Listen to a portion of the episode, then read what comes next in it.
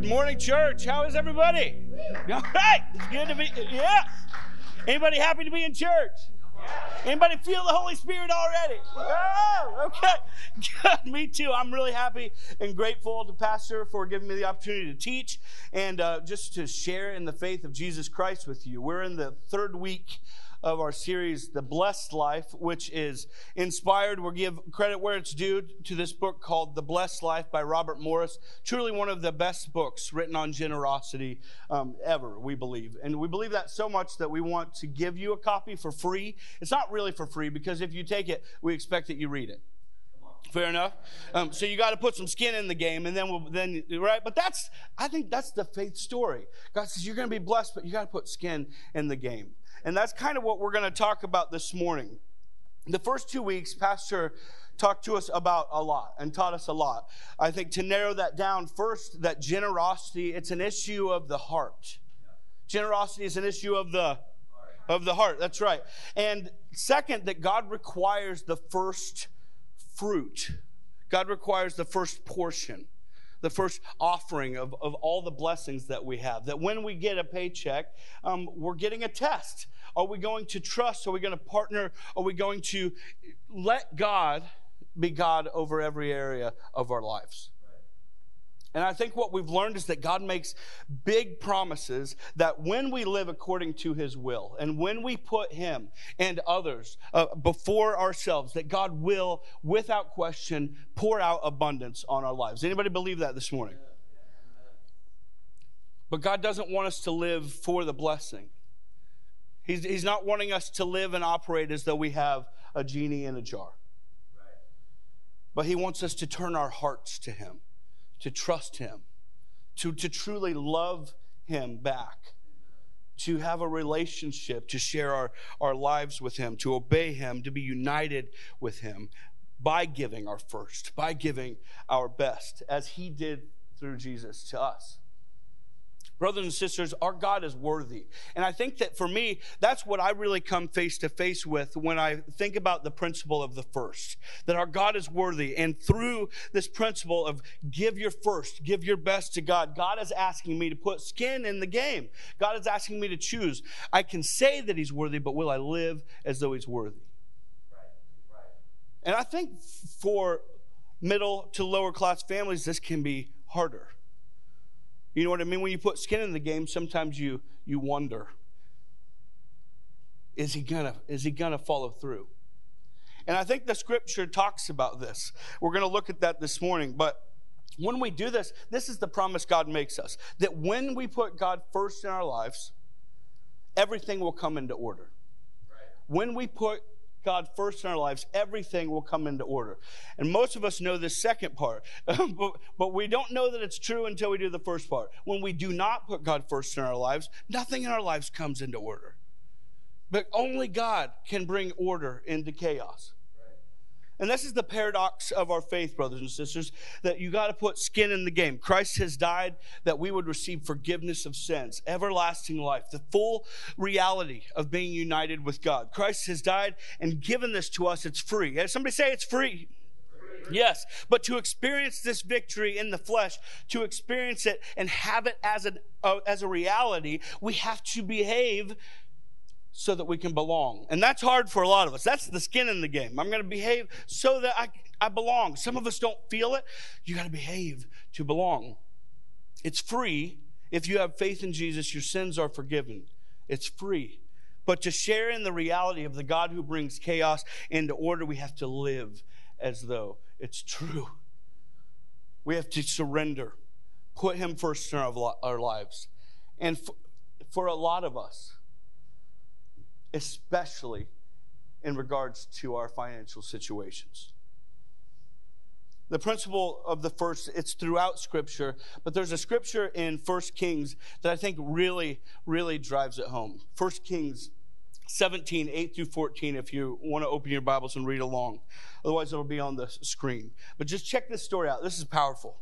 It says, The word of the Lord came to him, Elijah, saying, Arise and go to Zarephath which belongs to Sidon, and dwell there. See, I've commanded a widow there to provide for you. So he arose, went to Zarephath, and when he came to the gate of the city, indeed, a widow was there gathering sticks. And he called to her and said, Please bring me a little water in a cup that I may drink. And as she was going to get it, he called to her and said, Please bring me a morsel of bread, of bread in your hand. And so she said, As the Lord your God lives, I do not have bread only a handful of flour in a bin and a little oil in a jar. And see, I'm gathering a couple sticks that I may go and prepare it for myself and my son, that we may eat and die. And Elijah said to her, Do not fear. Go and do as you've said, but make me a small cake from it first, and bring it to me and afterward make some for yourself and your son. For thus says the Lord God of Israel the bin of flour shall not be used up, nor the jar of oil run dry, until the Lord sends rain on the earth. Okay, so here's the this is what this story is about. Um, the prophets of God are crazy. I'm, I'm just joking. Um, so here's the long story Elijah comes to this widow and she's flat broke.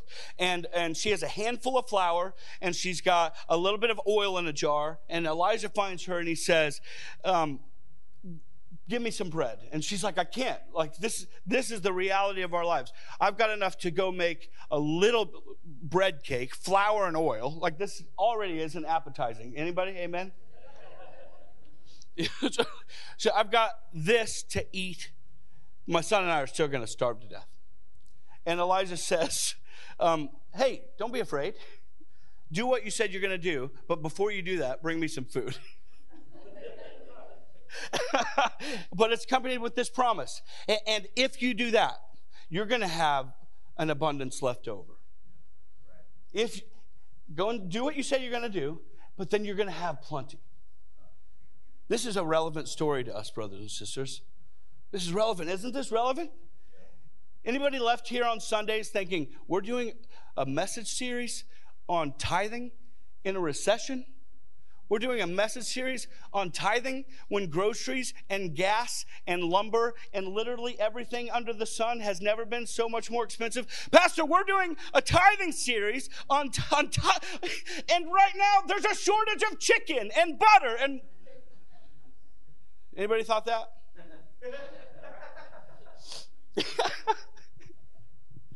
It's hard for this widow. I think probably when you think about the diet that she has, it's harder for her than for us, but it's hard for us too. And the reason it's hard for her, the reason it's hard for us is because life has conditioned us. Life has conditioned us to believe, I got to protect everything that I have. You know, like I th- I'm a, I like country music. Like six out of seven country songs are about like, I only take what I work for. You know what I mean? This is a mentality. This is the American mentality.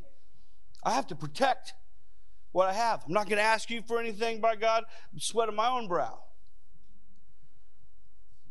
But here's what the Bible teaches that de- during a recession, when there's a shortage of chicken, which why? I like chicken. That's the best time to trust God,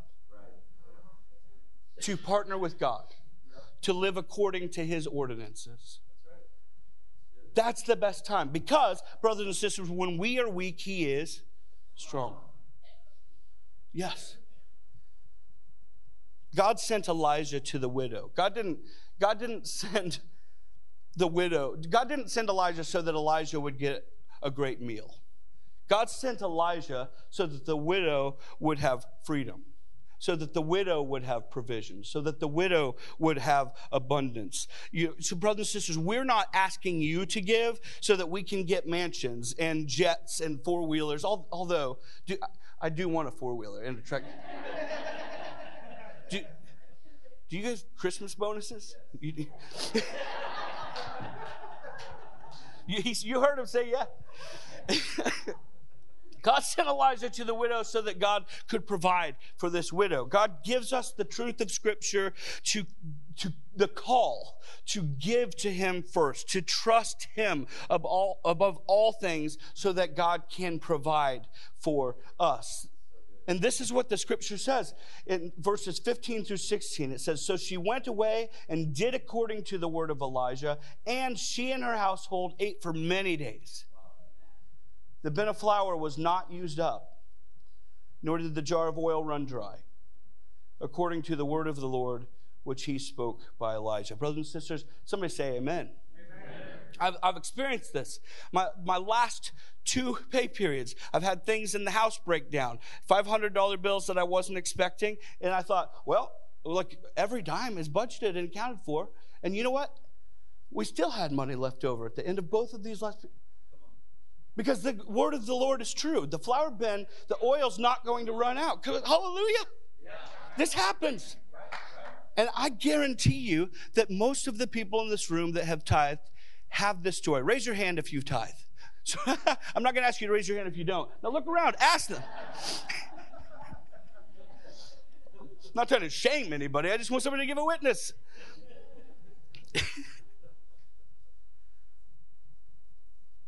if you know the story about Elijah and this widow, um, life doesn't necessarily get easier for her it goes on and, and it tells us that her son gets sick. Um, and then her son dies. So after she trusts God and gives the bread, and after God proves my, my word is faithful and true, life continues to be hard for her. Um, because, brothers and sisters, here's what I think. I think that the devil, when as soon as we start to trust, God's supernatural promises are stronger and more powerful. The devil's like, well, let's steal that truth from them. Let's steal that hope from them. Let's steal that confidence from them. Because I don't want them to be free. I want them to be in fear and I want them to be in shame and I want them to be in guilt. And are you with me? And so some has anybody ever felt like, gosh, when does life when is life gonna give a little bit? Anybody ever felt like I didn't know the devil was even worse than yes, the devil is always worse. Her son dies, and Elijah begins to cry out to the Lord. This is what the scripture says in verses 19 through 22. It says, And he, Elijah, said to her, Give me your son. And she took him out of her arms, or he, he took him out of her arms, carried him to the upper room. Brothers and sisters, you know that that's some foreshadowing. That we we got to go to the upper room when life gets hard. Laid him on his own bed and he cried out to the Lord and said, Listen, this is, this is freedom for you to be honest to God when life is hard. Lord my God, have you also brought tragedy on the widow with whom I lodged by killing her son? And he stretched himself out on the child three times and cried to the Lord and said, Oh Lord my God, I pray, let this child's soul come back to him. Let this child's soul come back to him let this child's soul come back to him. Then the Lord heard the voice of Elijah. The soul of the child came back to him, and he revived. Now, friends, there's a reason this story follows the reason, uh, the, the story of the widow learning to, to give first. Because tithing's not about money. Oftentimes, we, that's what holds us up. We think it's about money. Tithing's not about money. Uh, it's about giving honor to the God who has the power to revive. Honor to the God who has defeated the enemy. Honor to the God who's defeated the grave. Honor to the God who says, this might be the earthly reality, but I reach in and I revive. God wants us to tithe because tithing literally over and over, we've seen this story. Over and over, we've lived this story. Tithing brings provision and protection in our lives. It's not about money. In the flesh, in our sin, it's about money. In faith, it's about partnership, it's about surrender, it's about trusting the God who has known us from before we were born the God who has dreamed for us and loved us and sent his son for us. It is not about money. Brothers and sisters, God wants us to tithe because it brings protection and provision. It's not magic, it's surrender and trust and partnership with the God who reaches into our earthly realities and revives. And so we cannot approach tithing as slaves. We can't approach it as slaves. You know what I mean? Like I'll give to God because life's hard. I'm going to give to God. I'm going to I'm going to in the hopes of being freed. In the hopes that life's burdens will lessen. Like no, that's not that's not it. We tithe in faith. It takes faith to tithe. We, we tithe in faith because I, I give to God as one who has faith. I give him my first because my God is able to do immeasurably more than all we could think or imagine by the power of him who's work at work in me. Are you with me? That's why we tithe. But a lot of us don't, do we? Why? Because faith is a choice. I think that we're all faced with the choice. And we might not verbalize it like this, but I, I believe Scripture presents it like this. All given the choice regularly of faith or slavery. Slavery feels like power because the only thing I have to de- depend on, the only thing that's required of me in slavery is myself my flesh. Are you with me? Feels like power. I would almost say that sometimes, if you're like me, we lust for slavery. It's so familiar. It doesn't, a lot of the times when I choose slavery, I don't let myself down. Faith feels like weakness. Faith requires surrender and it, it requires community. It requires taking up my cross and following.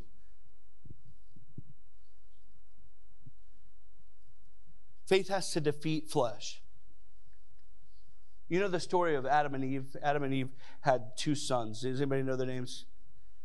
Cain and Abel. That's right, Cain and Abel. Um, and when we first meet Cain and Abel, uh, this is what we learn about them. I think Cain and Abel give us some insight on this slavery and faith. You can read along in Genesis 4. I'm going to start in verse 3. It says, In the process of time, it came to pass that Cain brought an offering of the fruit of the ground to the Lord. Abel also brought of the firstborn of his flock and of their fat.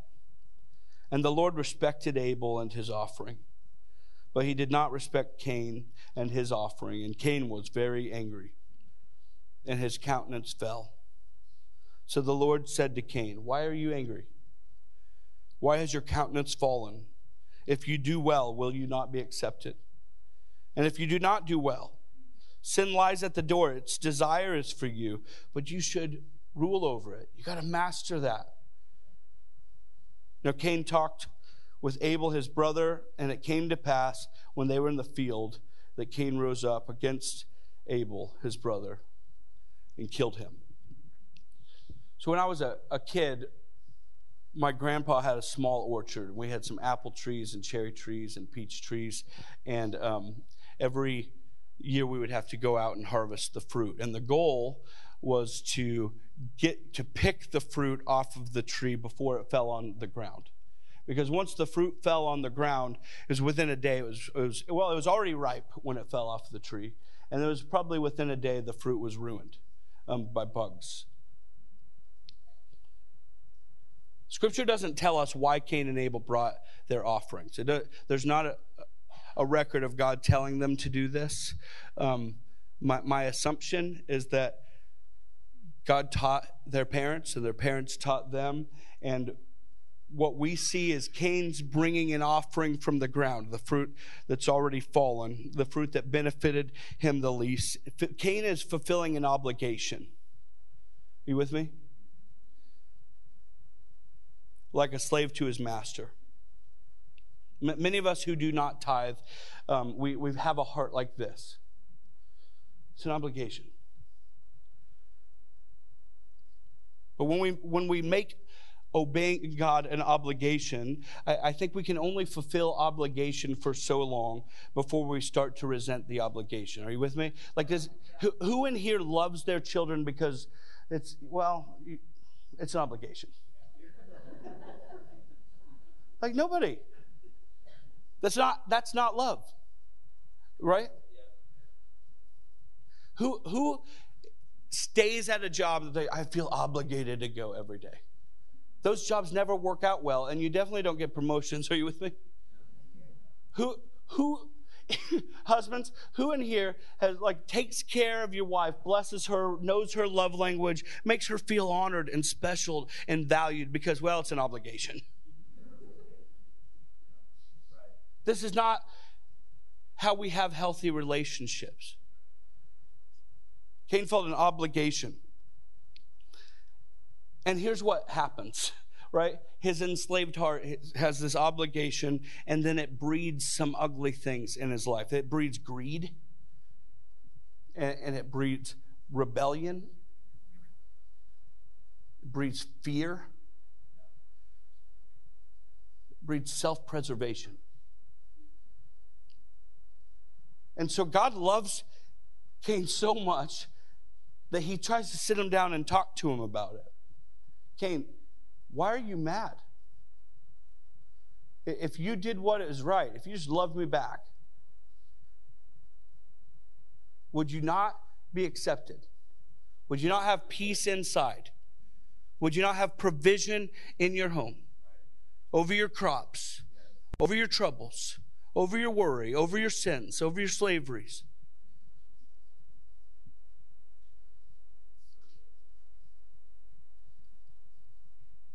But God also, He says, if, if you don't do what is right, sin is crouching. The devil is crouching. Death and destruction is ready to steal and kill and destroy every part of you. You have to master that, Cain.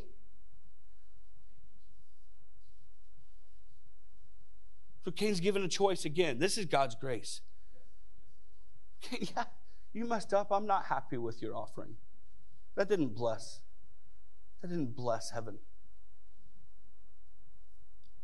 Choose again slavery or faith. And Cain chooses again the most familiar. He heard the truth, but he followed his gut. I think over the last couple weeks, I think some of us have been hearing the truth and following our guts. That's not, I'm not judging you. Like, I follow my gut way too often. I'm a sinner too. He heard the truth, but the truth didn't set him free. Some of us have been in church our whole lives and we just still feel uh, enslaved. The truth hasn't set us free. The truth didn't set him free because he didn't obey the truth. Because he didn't surrender to the truth. Because he didn't choose faith over slavery. He didn't turn. God wanted him to see, Cain, something's going on in your heart that needs to be fixed towards me. I've become an obligation that you resent. Brothers and sisters, listen, I think these are good signs for us.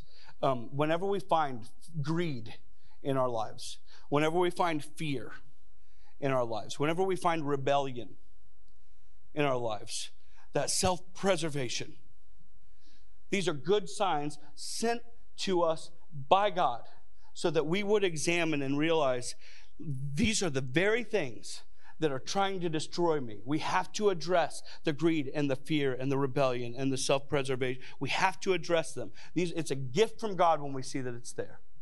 Now, some of us have been wounded in life and, um, and we're afraid to acknowledge that we fall short of the glory. I, I'm just going to speak bluntly. You got to get over that. You're plain and simple a sinner. Because you're a sinner, though, you get to receive the greatest news that Jesus Christ has died to set you free.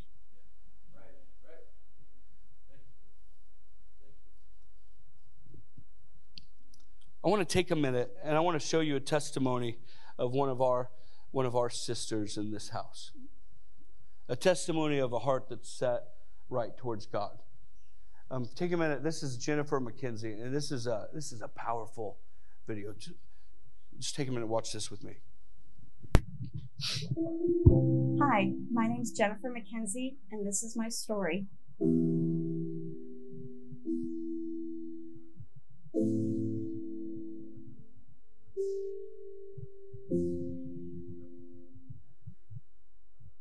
In 2008, my life was turned upside down by a divorce. Um, and divorce is traumatic enough, and we all have different things. If you've been through divorce, you have different things that go along with that.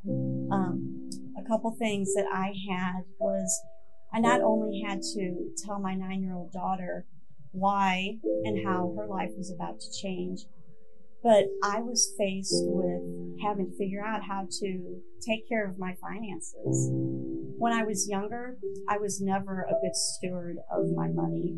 Um, I never wanted to take the opportunity to learn because I felt like I wasn't good at numbers. But what I didn't realize was the negative impact that it would have on my life from not investing in trying to learn how to take care of my finances. And even though I grew up in a Christian home, I don't recall that, you know, tithing was ever talked about. Um, I think my parents probably did it, but it wasn't something that they talked openly with um, about with me or my siblings.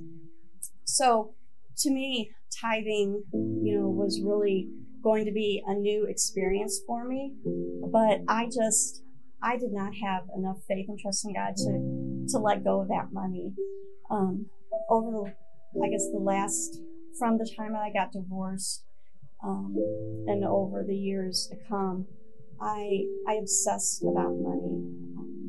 I was so worried about where my money was going to come from. And even though I had a good job that paid really well, I always seemed to feel like I was living paycheck to paycheck. And yeah, I would um, I would pray about it, and I even did things to um, try to help my situation. Um, I did try to tithe a couple times, but again, letting go of that money was really difficult for me, and I just wasn't trusting God. And and I knew at times He was speaking to me, saying, "Jennifer, you've got to trust me. You know, my word says you need to tithe. Um, just trust me and do it."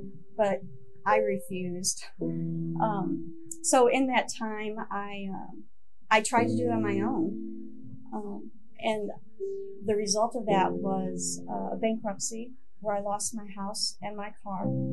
I had racked up so much debt on credit cards. It was just, it's just unbearable now to think about. Um, and I even resorted to taking out payday loans at a 700% interest rate, which made, just made my life worse. Just the, the anxiety that I felt on a daily basis because I knew I had all this debt was just, it was traumatic for me. And I just, I really struggled. Um, but I continued to ignore what God was saying. Jennifer, trust me. Um, so finally, I think I reached my lowest point. I had taken out so many um, payday loans that it took out my entire paycheck and left me with a negative balance. Um, and at that point, I vowed that I would never ever take another payday loan out again. And so from there, um, I started slowly making changes, but still trying to do it on my own. Um, and still, I heard this whispering in my ear Jennifer, you gotta trust me. You gotta trust me.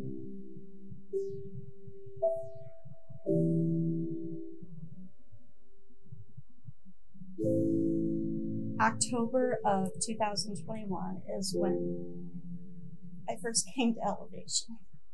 And um, I, when I walked in, I knew that this is where God wanted me to be because I had been searching for a home, a place to call my home. Um, and so I believe that Pastor Daniel was preaching on a blessed life series at that point in time. And um, I, or he did soon after. And really, God spoke to me through his message. And um, I knew that I had to start tithing. And so I took that first step and I said, okay, God, I'm going to trust you with this. I don't know what it's going to look like, but I'm going to trust you.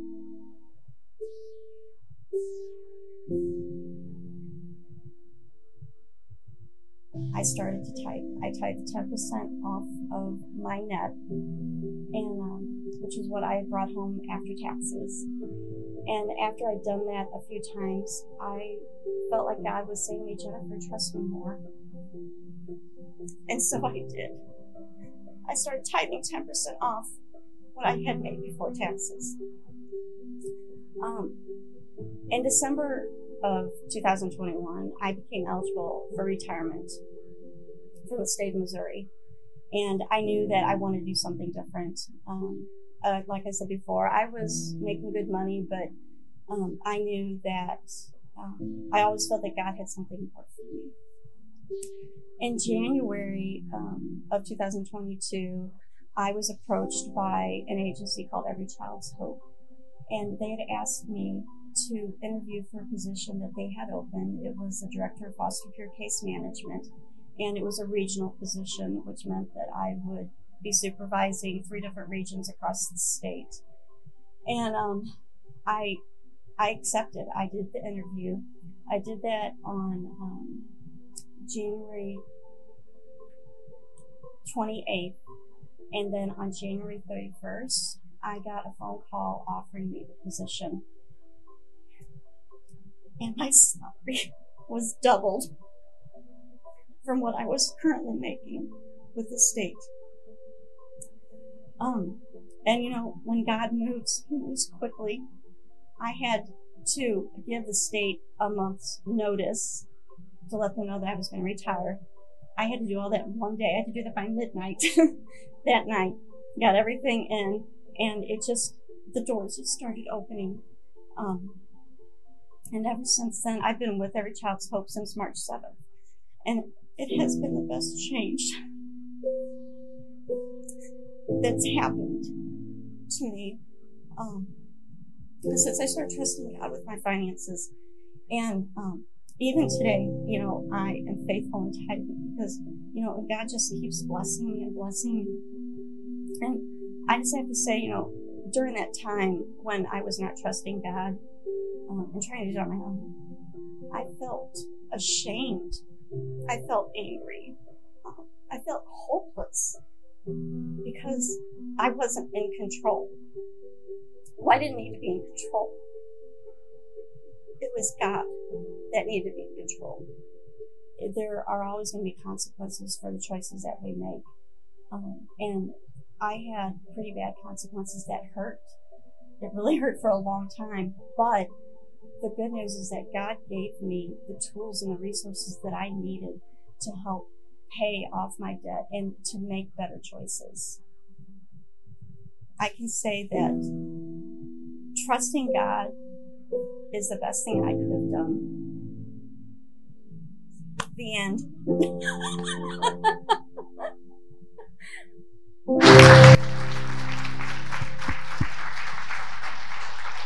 How powerful is that? Yeah, J- Jennifer shows us a, a, a heart that is for God. Jennifer, she proves that tithing isn't about money. She shows us a different heart. You know, growing up, we also had a cattle farm, and uh, and where do you think we made our money on that cattle farm? From the calves. It, it was the calves. The calves is what we would get our meat from for the whole year. The calves is what we would sell um, to pay the bills for the year. And, and the scripture said that Abel brought of the firstborn and of their fat. Everything that Abel would depend on in his flesh to survive. This is what he brought to God first. You know, I remember when we when we would butcher a cow, my grandpa would always, well, my grandma would make it because my grandpa didn't know how to cook. But my grandpa, grandma would make porterhouse steaks, and Grandpa would always give me the first serving. And uh, and I never asked for it. In fact, I didn't really it didn't register until I was older because I didn't care as much about steak. Uh, I mean, now I really care a lot about steak.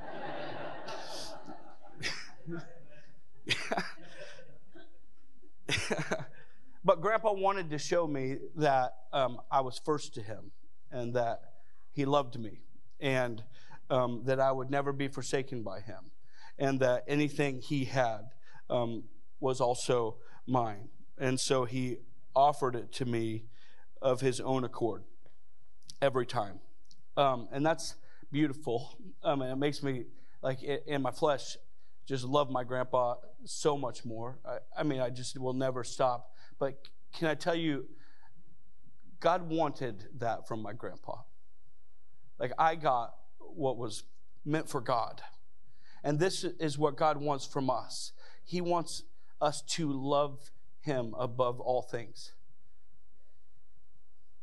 And that can be scary. And that can be hard. But that's Abel's heart. That's Jennifer's heart.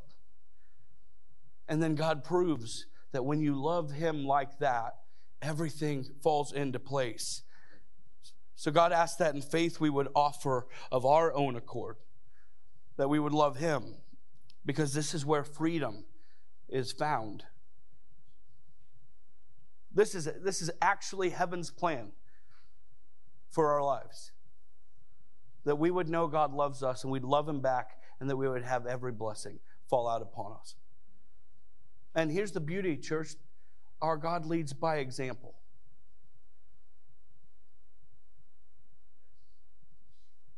He gave us his first first, his best first, the full portion. God didn't give us a tithe, he gave us all of it, the full portion freely while we were yet sinners. This is the faith that we rejoice in. For God so loved the world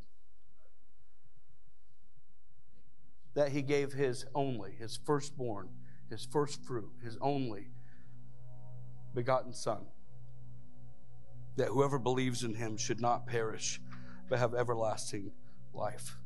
And so, church, if God gives us his best, there's the paradox. Then we are asked to respond accordingly. I want to ask you this morning to bow your, your heads and close your eyes.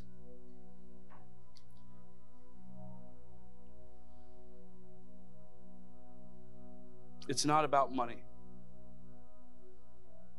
It's not to provide for the church, it is to provide for you abundant life, blessed life. It is to provide, it's to protect. There's no other reason that God asks us to give to Him first.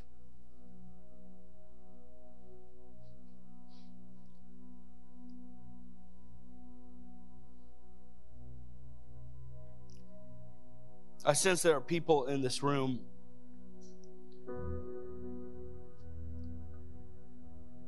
that are in a, a real tug of war between faith and slavery.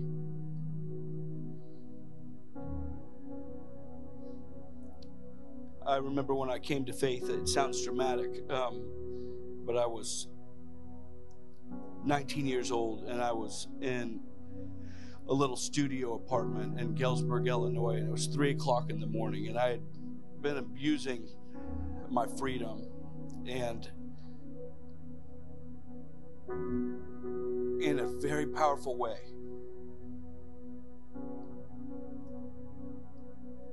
God and the devil began having a tug of war over my life. It hurt. And it was scary.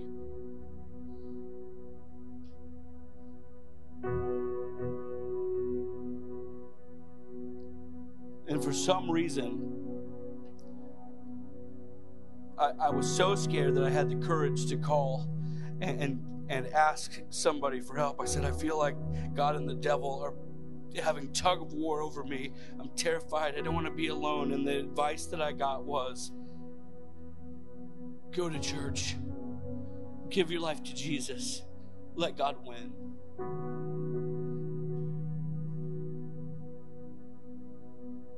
Brothers and sisters, God is fighting on your behalf. That your reality would be one of grace.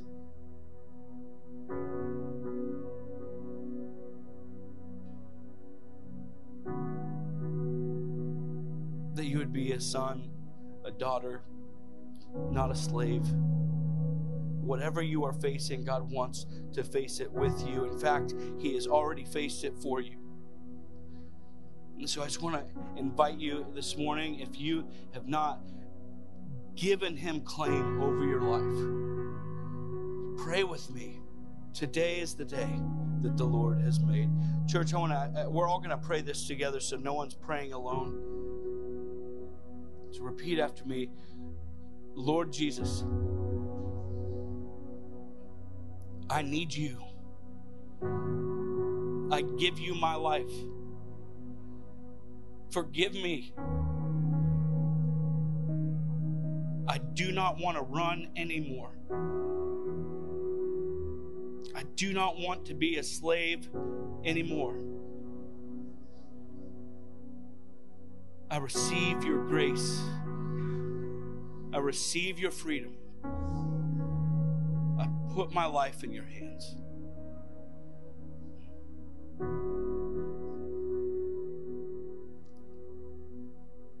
God who provides, God who protects, we pray that you would secure that faith this morning, that you would secure those souls, those lives that have turned to you. I pray, God, for the ways that, that others in the room, myself included, might run from you.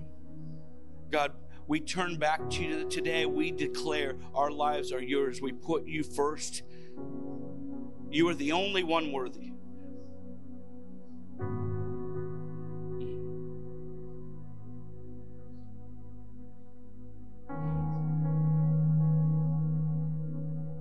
Thank you, God, that your word is true. We pray that you'd never become an obligation to us, but let let us love you back. We pray in the name of the Father, of the Son, of the Holy Spirit. And the church said, Amen. Let us just give a big round of applause for those who gave their life to Jesus this morning. Amen. All right, stand up and let's worship the God who reigns.